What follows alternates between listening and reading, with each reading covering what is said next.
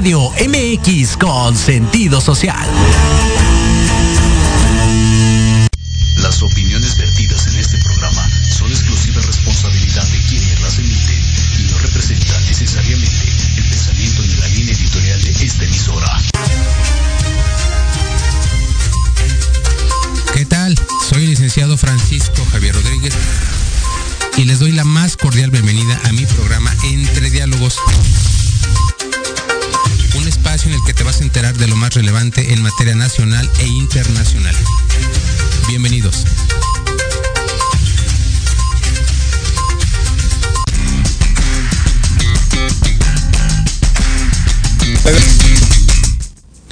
¿Qué tal? ¿Cómo están? Muy buenas tardes. Hoy es sábado 10 de diciembre del año 2022, segundo fin de semana de este último mes del año y vamos a iniciar con la información. Les platico que el sábado pasado, eh, perdón, el domingo pasado, eh, se clausuró la Feria Internacional del Libro de Guadalajara 2022. Esta feria, este evento es la reunión editorial más importante de Iberoamérica se fundó hace 36 años por la Universidad de Guadalajara y se distingue porque este, a este evento acude prácticamente eh, pues todo tipo de público. En el festejo de este año hubo más de 650 presentaciones, más de 3.000 actividades en nueve días. También se contó con más de 50 países, cientos y cientos y cientos de autores, editoriales y demás gente interesada en las letras. Eh, llama la atención que el presidente López Obrador en el transcurso de esta semana se refirió a la FIL de Guadalajara como un espacio eh, de carácter conservador donde se critica a su gobierno y bueno, nunca faltan las calificaciones y descalificaciones del presidente y en este caso eh, se refiere a escritores, periodistas e intelectuales orgánicos. Y se critica fuertemente al fundador de la Feria Internacional del Libro de Guadalajara, pero como les comento, este evento tiene ya 36 años, año tras año, es un éxito rotundo y hay muchísimos escritores editoriales, muchos son independientes y la verdad es que al país le hacen falta eh, muchos escritores, muchos lectores. Recuerden que México no se distingue precisamente por ser un país de lectores. Y más allá de difundir la lectura y promover la cultura, sí llama muchísimo la atención que López Obrador critique los, mm, digamos, los posicionamientos y las opiniones de ciertos invitados a este evento que de alguna manera pues van en contra de su gobierno. Como les digo, más allá de fomentar y digamos agradecer la existencia de este tipo de foros que son de los pocos con los que cuenta México para difundir la lectura, se critica este tipo de opiniones. Por otro lado, les platico que la famosa reforma constitucional que pretendía desaparecer al INE para ser sustituido por el INEC, finalmente fue rechazada por la Cámara de Diputados. No se reunió la mayoría calificada que se necesitaba para que la desaparición del INE fuera una realidad constitucional. Sin embargo, eh, el partido oficial tenía un famoso plan B que se implementó y que se aprobó por mayoría simple. Es un proyecto que ni siquiera pasó a comisiones, que nadie revisó, que nadie estuvo al pendiente y que sencillamente se aprobó sin que nadie se diera cuenta.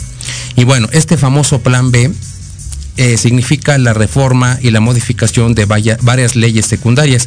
Entre estas se reforma la Ley General de Instituciones y Procedimientos Electorales, la Ley de Partidos Políticos, la Ley Orgánica del Poder Judicial de la Federación y se crea la Ley de los Medios de Impugnación en materia electoral.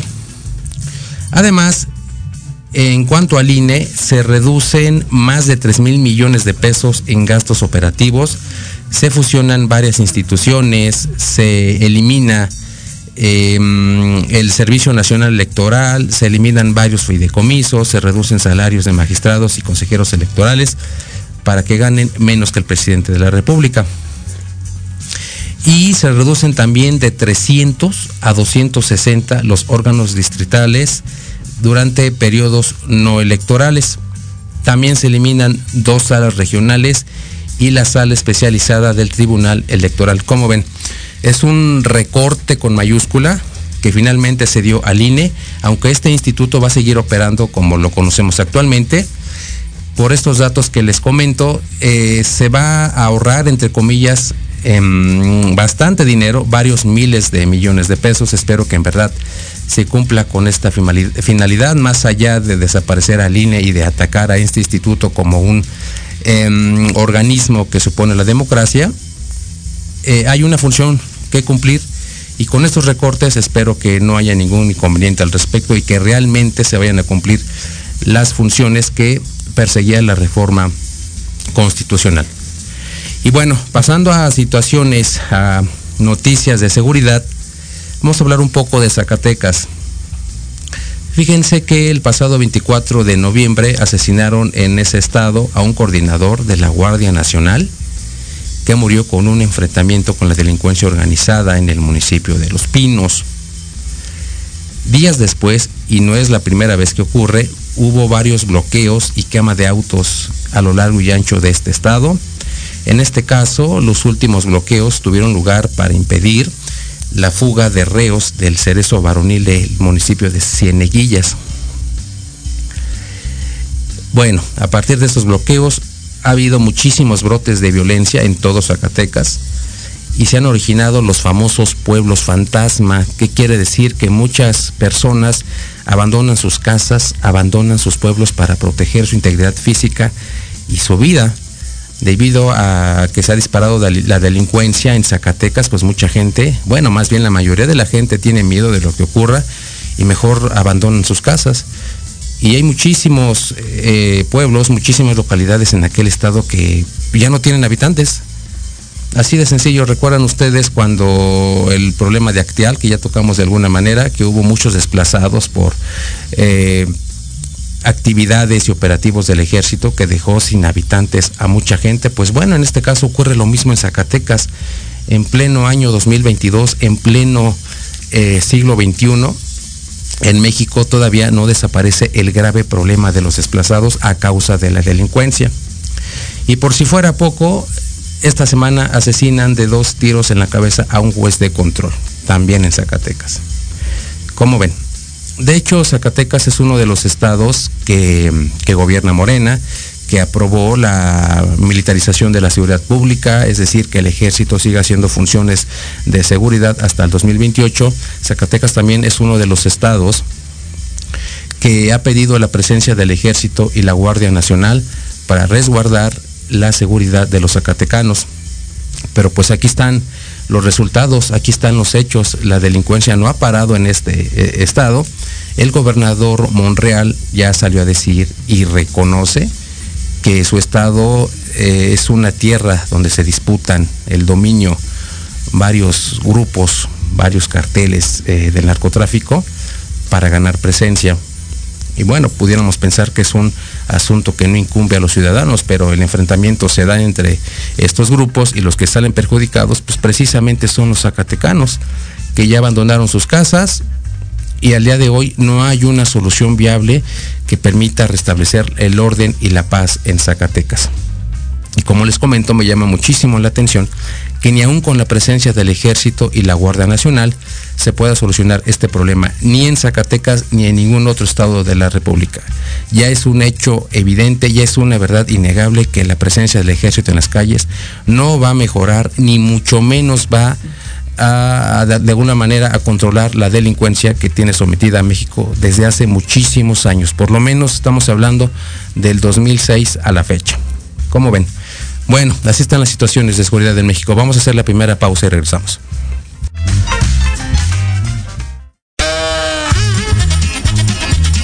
Oye, oye, ¿a dónde vas? ¿Quién, yo?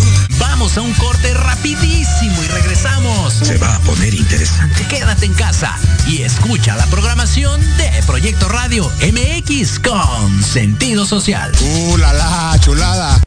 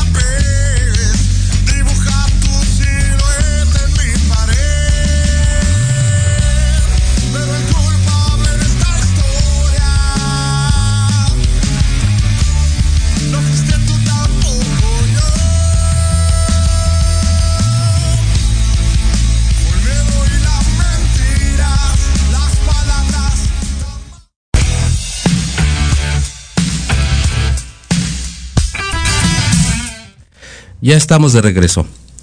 Quiero platicarles que el año pasado, desgraciadamente, se identificaron 21 casos de abuso sexual infantil en México, en diversos colegios, la mayoría de ellos, si no es que todos, instituciones de educación pública. Y la Organización de Defensoría de los Derechos de la Infancia inició varias instancias para combatir este, este grave, grave problema. Y para platicar más a fondo de esta delicada situación, vamos a, charlar con Mariana Gil. Ella es abogada penalista y defensora de niños, niñas y adolescentes. Mariana, buenas tardes. Gracias por acompañarnos. Hola, hola, buenas tardes, Francisco. Gracias por tu tiempo, Mariana. Platícanos, eh, ¿qué acciones ha implementado la Oficina de Defensoría de los Derechos de la Infancia para combatir los casos de abuso sexual registrados en México?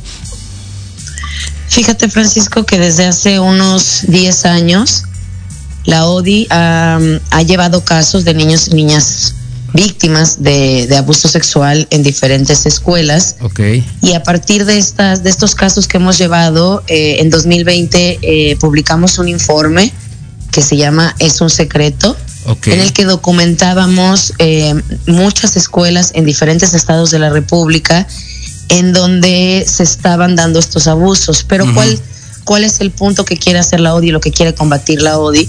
Es que no son, digamos, abusos, por decirlo, eh, de alguna manera simples, sino que es una organización que está tomando las escuelas, eh, jardines de niños y primarias para hacer material de explotación sexual infantil.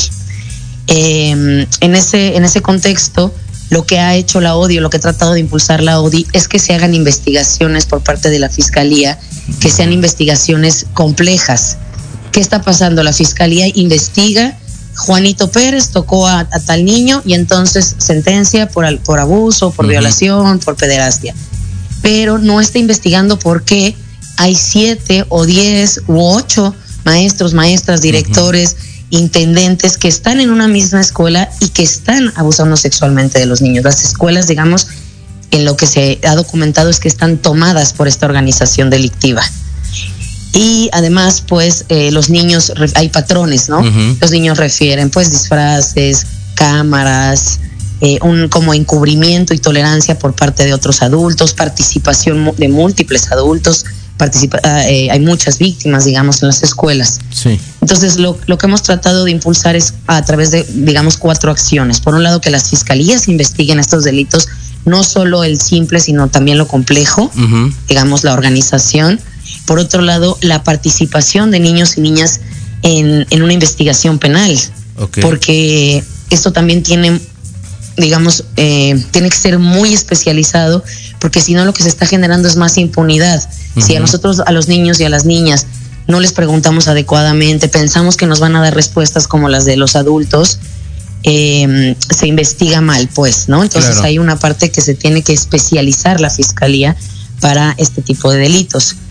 Por otro lado, también es em, el trabajo que, se está haciendo para modificar los protocolos de la Secretaría de Educación Pública y que las escuelas sean transparentes. Casi todos los lugares en los que nosotros hemos identificado que pasan las agresiones son, por ejemplo, bodegas, casas de conserjes, dirección, ¿no? Como, como espacios oscuros y peligrosos y por otro lado también empoderar a las familias, hacer del conocimiento de las familias y de los mismos niños y niñas para que puedan saber qué hacer o cómo detectar este tipo de, asuntos. Claro. Y al día de hoy, ¿cuáles, ¿cuáles han sido los resultados de estas investigaciones, Mariana? Pues mira, ha sido un poco complicado porque ha sido mucha pelea con la fiscalía para investigar sobre todo la delincuencia organizada o, la red, pues, que están en las escuelas.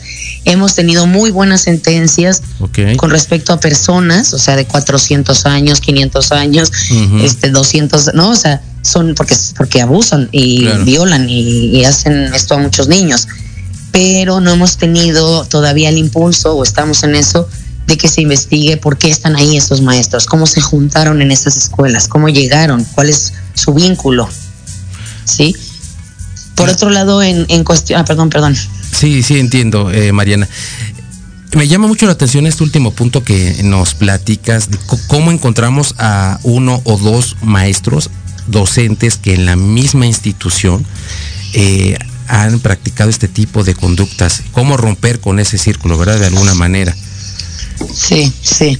Sí, creo que tiene que ver un poco con la, ¿qué te diré? Opacidad, este, no sé, como oscuridad, o como, es como una penumbra entrar a la SEP. O sea, no podemos encontrar, los expedientes laborales no son iguales nunca. Es muy difícil encontrar la información de dónde trabajaba antes, este, quién lo movió. Hay miles de maneras de entrar a la, a la Secretaría de Educación Pública. Entonces, ha sido muy difícil por el mismo engranaje de la SEP, que es muy complicado, poder tener algo que sería muy sencillo, ¿no? O sea, la gente diría, pues pregunta dónde trabajó antes, o dónde estudió, o quién lo movió, ¿no? Podría, así como de película, de hacer una red. Y eso, eso de verdad en las investigaciones se, resulta súper complicado. Claro. Y en este caso, desde un punto de vista jurídico, ¿qué acciones ha implementado la SEP para de alguna manera identificar a estos agresores? Ninguna, ninguna. Desde que nosotros sacamos el informe y todo el trabajo que ha hecho la ODI la Secretaría de Educación Pública, nunca se pronunció, nunca se ha acercado a nosotros, no ha hecho ninguna modificación a sus protocolos. De hecho, en todos los casos que nosotros hemos documentado, la Secretaría de Educación Pública encubre, encubre, digamos, no sabemos si eh, sistemática, o sea, como por, por su mismo reglamento y a veces también pues podríamos creer que encubre de manera organizada, porque su, su, mismo protocolo, o sea, cuando una familia va a la dirección y dice, mi hijo me dijo esto, ¿qué hace la SEP? Activa, activa administrativamente eh, a sus autoridades, pero no le da vista a las fiscalías. Entonces, cuando llega la fiscalía, ya no está el profesor o la profesora. Claro. Eh, ya modificaron la escena, ya cambiaron el salón, tiraron paredes, claro. este, cambiaron a todo el personal y entonces ya, pues ya no tienes ni siquiera, mm, pues en, la, en muchas escuelas que llegamos ya está limpio todo, no hay manera de que la fiscalía obtenga pruebas, casi casi, pues limpian toda la escena y luego ya cuando las familias se mueven y llega la policía, ya es muy complicado. Sí, me imagino. Entonces, pues sí, modificación de protocolos y darle vista a la autoridad que debe de investigar. La SEP no se puede investigar a ella misma. Claro. Es correcto, Marina. Es un mero trámite burocrático, me lo imagino, todas las agonías, todas las tribulaciones que han pasado tanto padres de familia y autoridades para de alguna manera identificar administrativamente a este tipo de personas. Como dices, te cambian todo el escenario y, y ¿qué haces? La evidencia ya no existe, entonces estamos arrancando pues peor que cero porque ya no estoy partiendo de ninguna evidencia material. Es muy complicado trabajar así. Muy complicado. Sí, definitivamente, claro. Oye, y hablando de sentencias, eh, ¿cuántas eh, sentencias definitivas han condenado el abuso sexual infantil en México de las que tú tengas conocimiento? Hijo, sí, yo no, no, si el dato no me lo sé, pero sí nosotros, bueno, la ODI ha tenido, pues, ay, no, no te sabe, como 10. Ok y no todas definitivas porque pues es un proceso muy largo de apelación, de amparo, entonces este es complicado, pero em, tampoco tampoco es lo que lo que está reflejando, o sea, realmente debería de haber muchas más. Lamentablemente los niños y niñas que son víctimas de este tipo de delitos abandonan los procesos, son larguísimos. A la tercera, cuarta vez que los llama, las mamás dicen, ya no quiero. Luego además tienes que ir a juicio, los revictimizan. Entonces también hay una parte de, mucho de que la víctima pues no sigue y entonces los fiscales dicen, ah, pues ya no vino. No vino. Tú hazte menso, ¿no? Este, cuando además son delitos de oficio. Claro. O sea, vaya o no vaya a las víctimas, tendría que el Estado estar preocupado por esto. Somos el primer lugar de producción de, material de explotación sexual infantil. Cada delito que tenga conocimiento el fiscal sobre abuso sexual de niños deberían de oficio hacer búsquedas de material de explotación sexual. Definitivamente, Mariana, tienes toda la razón. Es muy complicado, y te platico porque también soy un abogado, es muy complicado eh, iniciar un juicio de carácter penal y llegar a un buen término en todas las etapas. Estamos hablando por lo menos de un año por lo menos, para acabar por lo menos con la primera instancia. Y si tomamos en cuenta que los menores tienen que presentarse a audiencias, no hay los protocolos para que un niño pueda manifestar libremente qué fue lo que pasó. Es algo complicado. Nosotros, es algo complicado. Nosotros en la ODI peleamos una figura que se llama prueba anticipada, que hemos hecho ya en varios casos. Para que el niño o la niña declare en etapa de investigación, pero frente a un juez. Claro. Que tenga validez para juicio y así entonces no va tres años después o dos años después a juicio. Eso es algo que ha hecho muy bien la Fiscalía, porque la Fiscalía General, FEBINTRA, a partir de que nosotros la pedimos, sabemos, tenemos conocimiento de que FEBINTRA en sus demás casos la está pidiendo ya. Están haciendo esa, esa prueba anticipada como mecanismo de, pues sí, de protección, ¿no? A los niños y niñas. Claro, es una eh, medida muy, muy eh, eficaz. Coincido contigo, los menores pueden manifestar en una sola ocasión lo que ocurrió y es espontáneo, se cumple con el requisito de espontaneidad que te pide la ley. Claro. Y punto, ya lo que dije va a tener validez en todo el proceso. Exacto, y no me someto yo a nuevos interrogatorios, a nuevos procesos que efectivamente, incluso los psicólogos lo han demostrado científicamente, este tipo de procedimientos eh, menoscaban muchísimo la estabilidad emocional de los niños. Cualquier niño. Sí, sí, sí. Definitivamente. Qué bueno que se está implementando. Mariana, otra, otra pregunta. ¿Cómo podemos identificar un caso de abuso sexual infantil en tu experiencia? Pues mira, este, hay diversos síntomas que pudieran ser, digo, y además, pues los síntomas que, que hay, ¿no? Por ejemplo, terrores nocturnos, regresiones, miedos que, que no, pues son un poco inexplicables, no querer ir a la escuela. No todo, no siempre que algo de esto pasa, porque luego las familias pues se pueden asustar, sino que pues si están, si está, si siempre creer en el instinto, ¿no? Si ustedes, pues si los papás ven que algo no está bien en sus hijos, preguntarles, darles información. Hay mensajes claves, esté pasando o no esté pasando, hay que decirle a los a nuestros hijos e hijas que si algo malo le pasa, les pueden confiar, ¿no? que si un adulto le dice que hay un, no hay secretos entre adultos, la mayoría de los casos que hemos documentado a los niños y a las niñas los amenazan muy fuertemente con que sus papás, por ejemplo, van a morir o, o, los van a enterrar, así, ¿no? Muchas cosas. Entonces, creo que lo principal es que los padres de familia hablen con sus hijos e hijas de esto. Tienes toda la razón. Para poderlo evitar. Y también algo muy importante a los padres y madres de familia es que conozcan su la escuela y conozcan al personal de la escuela, que exijan. Cuando entra su hijo a la escuela, exijo conocer qué lugares hay, dónde está el baño, cómo se va al baño, qué bodegas hay, ¿sí? ¿Cómo se llaman los maestros? ¿Quiénes son los supervisores? Porque entonces eh, ya también decirle a nuestros hijos e hijas tú estás con tu maestra frente a grupos y alguien más está, avísame, no puedes ir a una bodega, no puedes ir al baño con un maestro, ¿no? Para que todas esas cosas nos, los niños tengan la confianza o las niñas tengan la confianza de decirnos, oye mamá, me metieron a una bodega, ¿no? Y tú me dijiste que yo no podía entrar ahí. Claro. Entonces creo que también es mucho, mucho, como la SEP no lo está haciendo, las fiscalías están rebasadas, creo que hay, hay, hay, que hay que hacer el trabajo desde las familias. Exactamente. Son puntos claves, como dices, es importantísima la información y la confianza entre padres e hijos, definitivamente. Y sí me ha tocado ver asuntos que los niños están muy sometidos por papá o por mamá y se sienten culpables de algo que no hicieron, pero no pueden decir lo que ocurre porque se sienten que ellos son los culpables y no es así. Definitivamente no es así. Sí. Sí, no, y además te dicen todo el tiempo, hazle caso a tu maestro. Es correcto. ¿No? Es la autoridad. Efectivamente. Este, entonces, pues son todavía más vulnerables a este tipo de delitos. Así es, y como dices, ver la escuela, cuántos maestros, quiénes son, el director, supervisor, dónde está la supervisión, si está lejos de, la escuela, quién es el supervisor, antecedentes de la escuela, antecedentes del maestro, son muchas cosas que la mayoría de los padres a veces ignoramos, también las autoridades, tanto educativas, eh, digamos a nivel escuela y a nivel supervisión, hay muchísimos derechos, hay muchísimas obligaciones que tienen que cumplirse administrativamente y la mayoría los desconoce.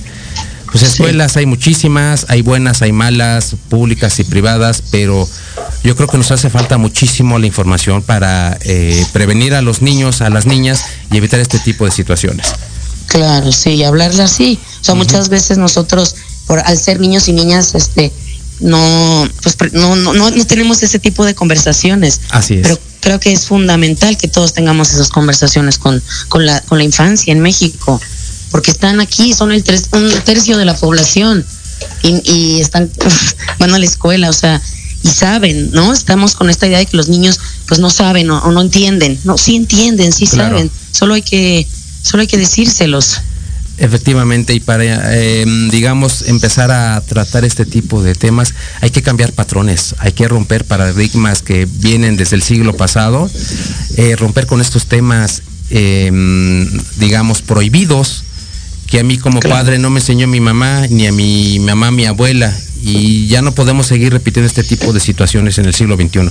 Definitivamente tenemos que adaptarnos a la realidad tanto en aspectos buenos y malos y hablar con nuestros hijos de lo precisamente de lo malo que puede ocurrir y darles a entender la situación para que la entiendan de una manera que sepan discernir cuándo están frente a aquello que me dijo mi mamá, frente a aquello que me dijo mi papá. Los niños son inteligentes, las niñas son inteligentes, todos son talentosos, simplemente hay que hablar con ellos.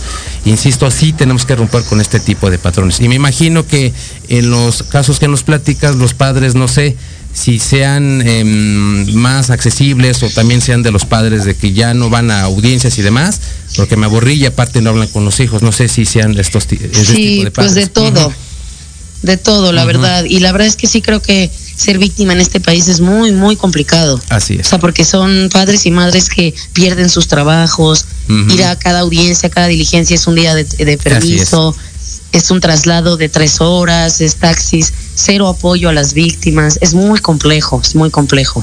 Efectivamente, sí, tiene que cambiar nuestra legislación para este fin. Ojalá que las autoridades de todos los niveles y sobre todo nuestros legisladores piensen un poquito más en nuestra niñez y ver cómo destinamos fondos para ayudar a nuestros niños y niñas. Claro. Tenemos fondos para otras cosas, se pelean fondos para ciertos planes prioritarios, pero la niñez es prioridad también.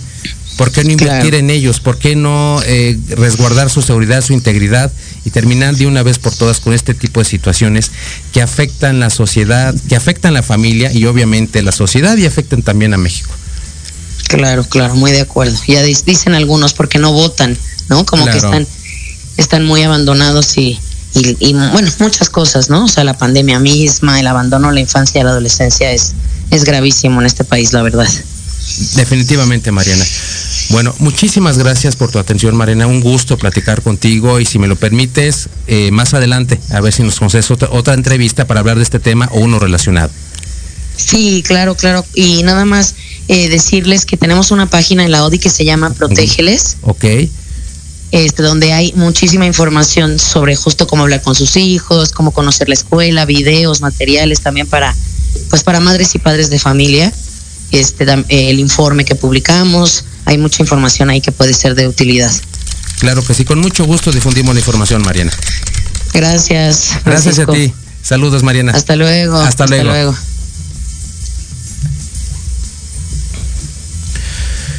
Como ven, un tema muy, muy delicado. Eh, uno piensa que mm, el mundo es color de rosa, pero pues no es así los niños, las niñas y los adolescentes en México están eh, sometidos a muchísimos prejuicios desde casa. La delincuencia afuera, y lo hemos tratado en muchísimas ocasiones, está por las nubes. Cualquiera puede ser víctima de un delito y desgraciadamente nuestros menores no se escapan, no se escapan de la maldad, de la, mm, ¿cómo decirlo?, del carácter inadaptable de ciertas personas y que ven en nuestros hijos, en nuestras hijas, eh, personitas vulnerables, personitas inocentes que no pueden resistir la comisión de un delito. Y este tipo de situaciones no deberían de pasar, no deberíamos estar hablando de este tipo de cosas, deberíamos estar hablando de cómo fomentar la educación, el ingenio y el talento de nuestros hijos, de cómo hacerlos mejores personas, de ver la manera de que puedan crecer en el futuro como hombres y mujeres íntegros, pero esta es la realidad. Una vez les comenté que en la Fiscalía de Delitos contra Menores aquí en la Ciudad de México está llena, llena de niños y niñas de entre 6 y 9 años de edad que están ahí porque fueron objeto de algún delito. No hay de otra. Hay muchísima gente, la Fiscalía, eh, digamos, en promedio atiende más de 2.000 asuntos. Los funcionarios y el presupuesto destinados para la Administración de Justicia son limitados pero la comisión de los delitos rebasa el presupuesto y rebasa la capacidad de nuestras autoridades. Así que este es un trabajo en equipo que tenemos que sacar todos adelante en favor de nuestros niños y de nuestras niñas.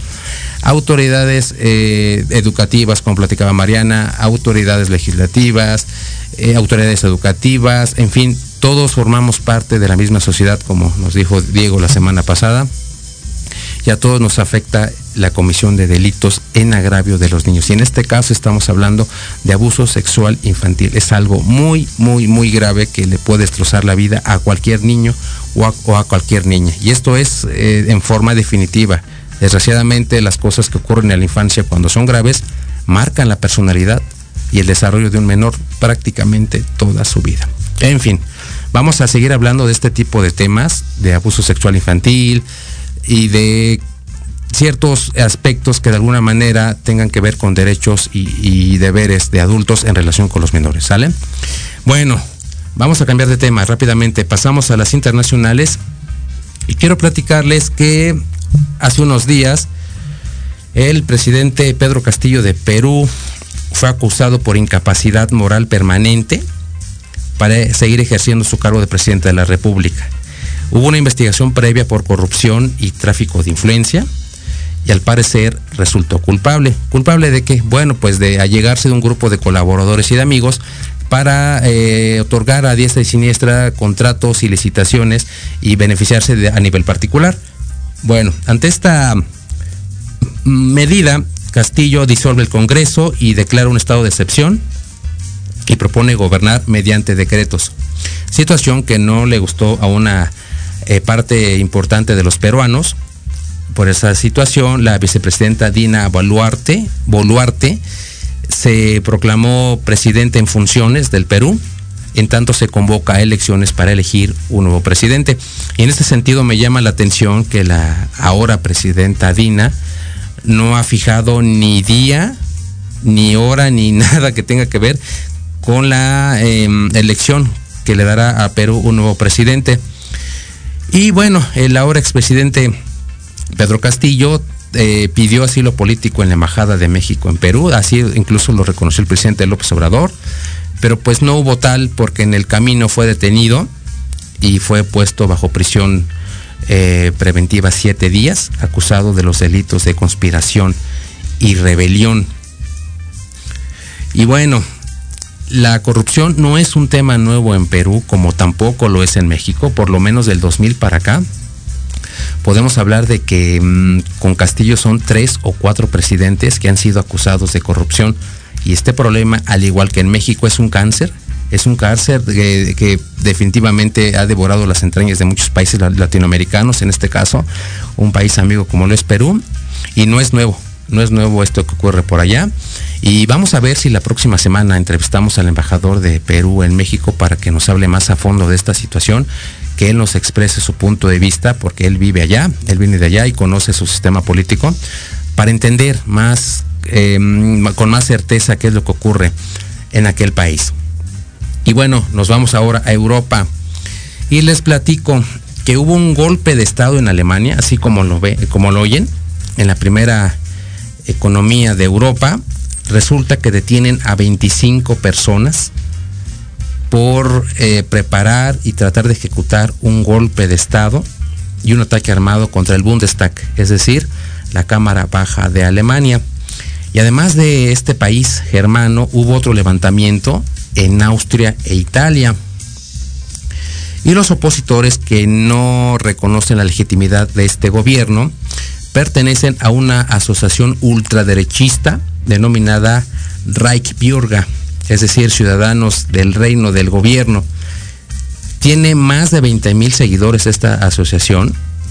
No reconocen nada legítimo, no reconocen ninguna institución y siempre se basan en teorías de conspiración, es decir, en sospechas, para que de alguna manera eh, se pueda crear un ambiente propicio para mm, tomar el poder por la fuerza, como se hacía en el siglo XX y bueno, entre los detenidos había desde policías hasta políticos, así como lo oyen, políticos.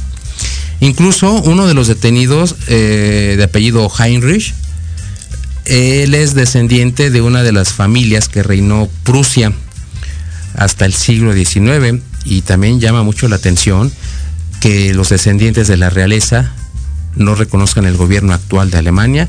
Ese señor Heinrich eh, estaba entre los detenidos y es uno, al parecer, uno de los dirigentes de esta trifulca como ven. De hecho, tengo una amiga en Alemania que vive en Berlín, se apida también Heinrich, y sí, efectivamente me ha platicado que su familia desciende de, sin mal no recuerdo, de la dinastía del Federico el Grande que reinó Prusia hasta el siglo XIX. Pero pues no son ricos, ¿eh? Ya mi amiga ni este señor Heinrich son ricos, no tienen dinero, pero sí son de sangre azul. Le voy a, a preguntar sobre este señor a ver si es su pariente. Bueno, cambiando rápidamente de tema, seguimos en Europa. Les comento que finalmente Rusia aprobó, vamos a llamarlo así, una ley anti-gay que se ha implementado desde el 2013. En aquel entonces se prohibía hablar de relaciones no tradicionales frente a adultos y ahora se ha endurecido esta ley y ningún ruso puede hablar de relaciones sentimentales no tradicionales ni frente a menores de edad ni frente a adultos. Se endurecieron estas medidas, no es la primera vez que ocurre, ha habido otras manifestaciones de rusos, en este caso también ocurrió lo mismo y fueron literalmente reprimidos y golpeados por las autoridades de seguridad de Rusia. Bueno, es evidente que Rusia no reconoce a su comunidad gay, que sí existe.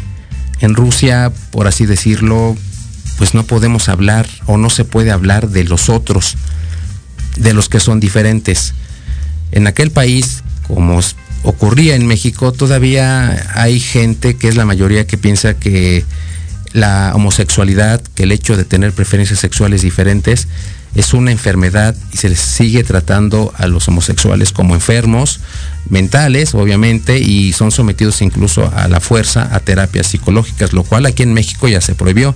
Aquí en nuestro país ya es un delito someter a una persona a una terapia psicológica para de alguna manera tratar de reorientar sus preferencias sexuales, lo cual no ocurre. En Rusia hay muchísimos testimonios de hombres y mujeres que son em, insultados, que son golpeados tanto como por ciudadanos, incluso sus propios familiares. Hay muchas madres rusas, como platicaba con Mariana, que piensan en la antigüita y son los propios familiares los que someten a sus hijos e hijas a este tipo de terapias o bien los entregan a las autoridades, así sin más. En fin, es muy complicada esta situación. No deberíamos de pensar de esta manera en pleno siglo XXI, eh, en pleno año 2022. Ya son más de 20 años de este nuevo milenio y mm, la gente sigue pensando como antes. De verdad tenemos que adaptarnos a la realidad, tenemos que adaptarnos a los nuevos digamos, los nuevos valores que tal vez no todos podrían estar de acuerdo, pero si entendemos las cosas, y entendemos las diferencias, seguramente nos vamos a llevar mucho mejor entre seres humanos. Bueno, hacemos una segunda pausa y regresamos. En Proyecto Radio MX, tu opinión es importante. Envíanos un mensaje de voz vía WhatsApp al 55 64 18 82 80 con tu nombre y lugar de donde nos escuchas. Recuerda 55 64 18 82 80. Ahora te toca hablar a ti. Hola, ¿qué tal? Queremos invitarte este y todos los sábados, en punto de la una de la tarde, a tu programa Con Gaspar Ariel y Sabrina Oro. Conocerás de la mano de grandes maestros la influencia de los astros en tu vida, el poder de la magia, la talismánica y los secretos que el tarot tiene para ti. Tenemos una cita aquí por Proyecto Radio MX, la radio con sentido social. Treintón y sientes que no encajas porque ni chavito ni chaburruco. No eres el único. Acompáñame los sábados de 2 a 3 de la tarde para platicar de los temas que nos interesan. Salud, deportes, música, autos y muchos más. Pero desde un punto de vista relajado y divertido. Y vamos a armarla en grande. A través de Proyecto Radio MX, con sentido social.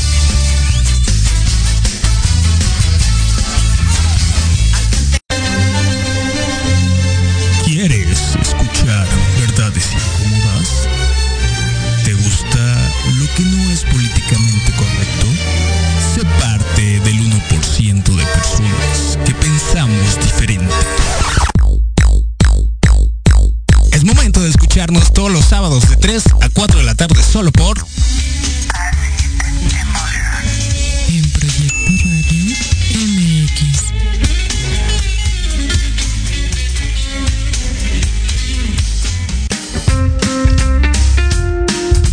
Los espero todos los lunes a partir de las 11 de la mañana a las notas que no se notan. Noticias importantes que no brillan, pero que en este programa las conocerán. Solo a través de Proyecto Radio MX con sentido social.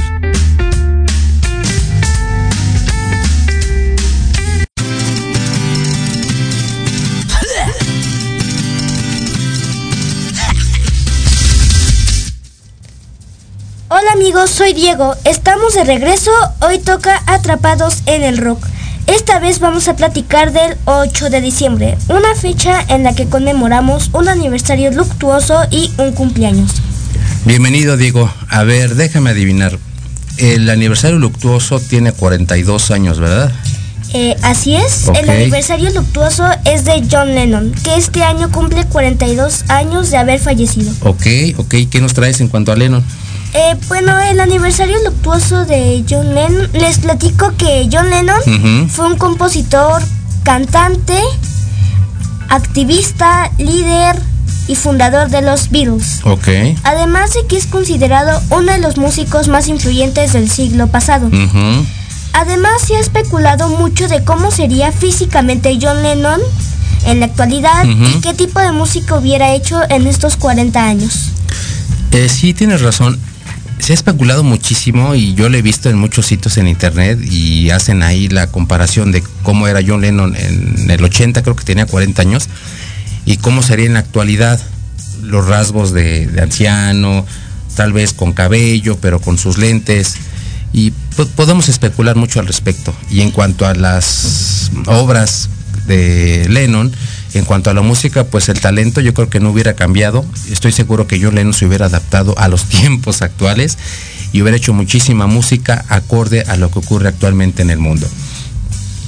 Claro, vamos a escuchar unas rolas de John Lennon. La primera es Just Like Starting Over. Ok.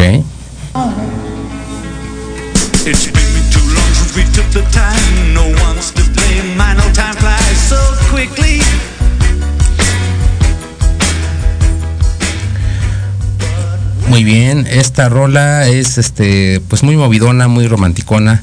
Aquí sale con Yoko Ono, igual que Woman. Ya sabemos todos que a partir de la aparición de Lennon, perdón, de Yoko Ono, Lennon cambió muchísimo y obviamente se le sigue culpando de la desintegración de los Beatles. ¿Y qué otra rola, tenemos, qué otra rola tenemos, digo? Eh, la otra es The War is Over. Ok.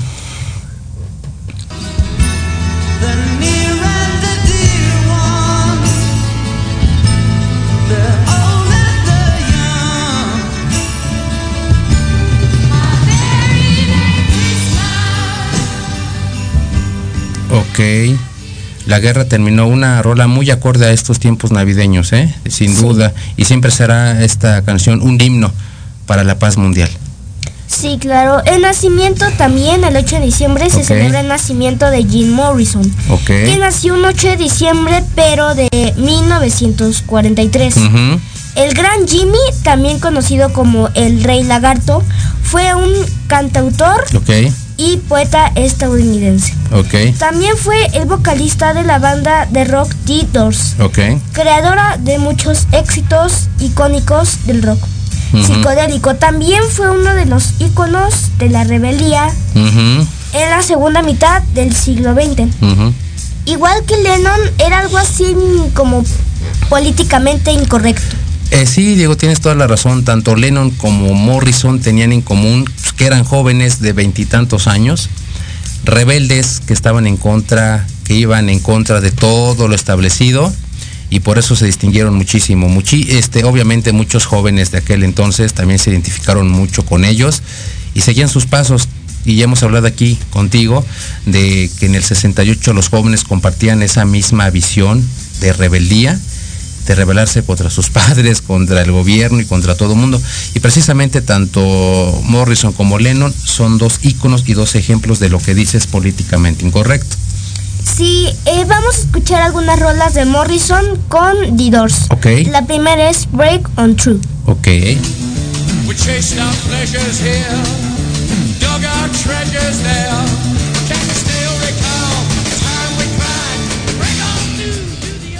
Ok, muy buena rola, Diego. Muy, muy buena rola. De las más emblemáticas de los dos. ¿Y qué otra tenemos por ahí?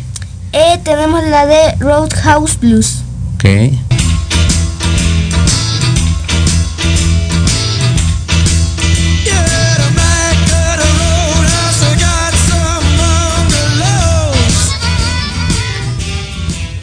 Wow, qué buenas rolas, Diego, muy muy buenas. Y como comentabas, eh, los Doors son una banda de las más representativas del rock psicodélico que tratamos contigo hace 15 días y de cómo nació esta corriente del rock, este subgénero del rock.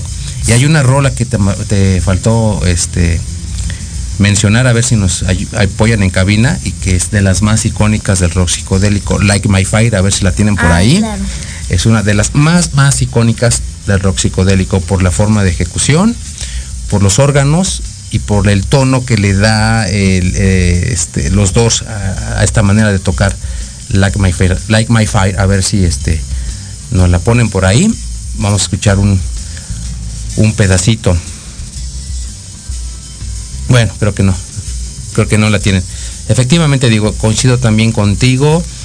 Eh, Jim Morrison es otro de los íconos grandes del rock and roll de los años 60. Al día de hoy sigue vigente.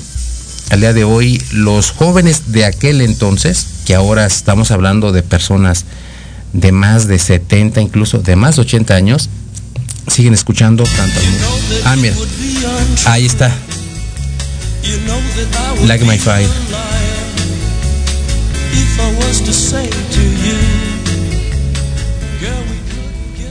Perfecto, Like My Fire ya viste, entonces es, como te digo, una de las rolas más icónicas del rock psicodélico. Y te decía, las personas que en su momento fueron contemporáneos de Lennon y de Morrison, ahorita tienen entre 70 y 80 años de edad. Ya son personas que han vivido muchísimo tiempo y que vivieron la época del rock.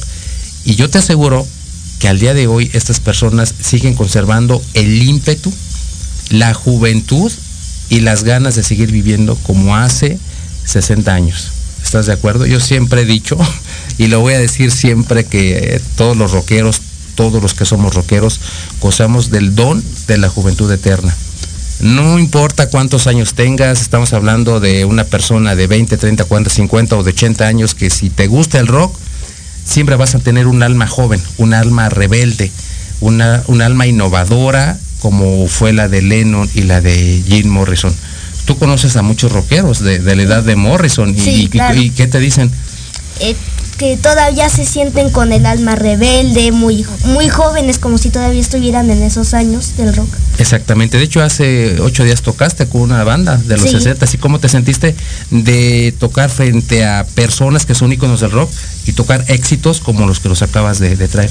Mm, pues fíjate que mm, me sentí un poco extraño tocar éxitos del siglo pasado, porque mm, la gente las personas como tú los dices, este, tienen 80, más de 80 años, les gusta el rock y obviamente se, tienen el don de sentirse más jóvenes. Exactamente. De hecho, estuve contigo en esa tocada, eh, Diego, y la banda se aventó varias rolas con una energía que invitaría a cualquier joven. Sí.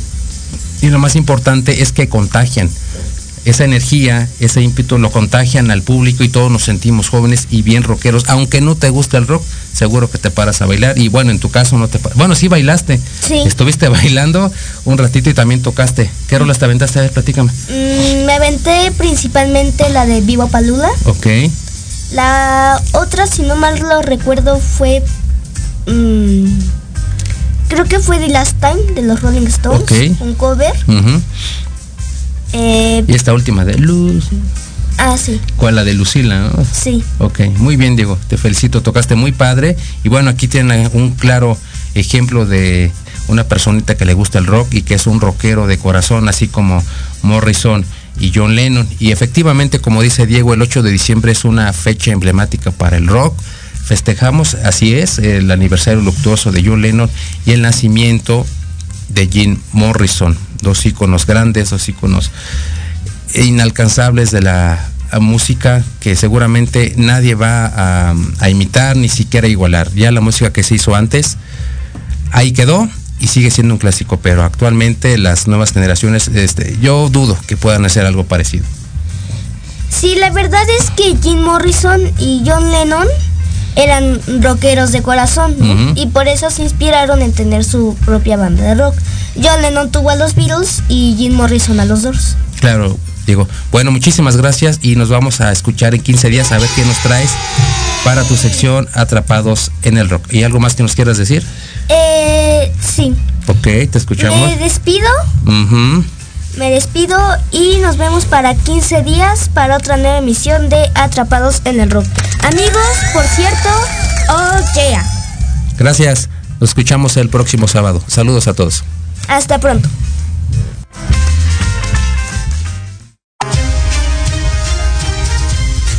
Amigos, muchísimas gracias por sintonizarnos este fin de semana y los esperamos el próximo sábado para una nueva emisión de Entre Diálogos. Hasta pronto.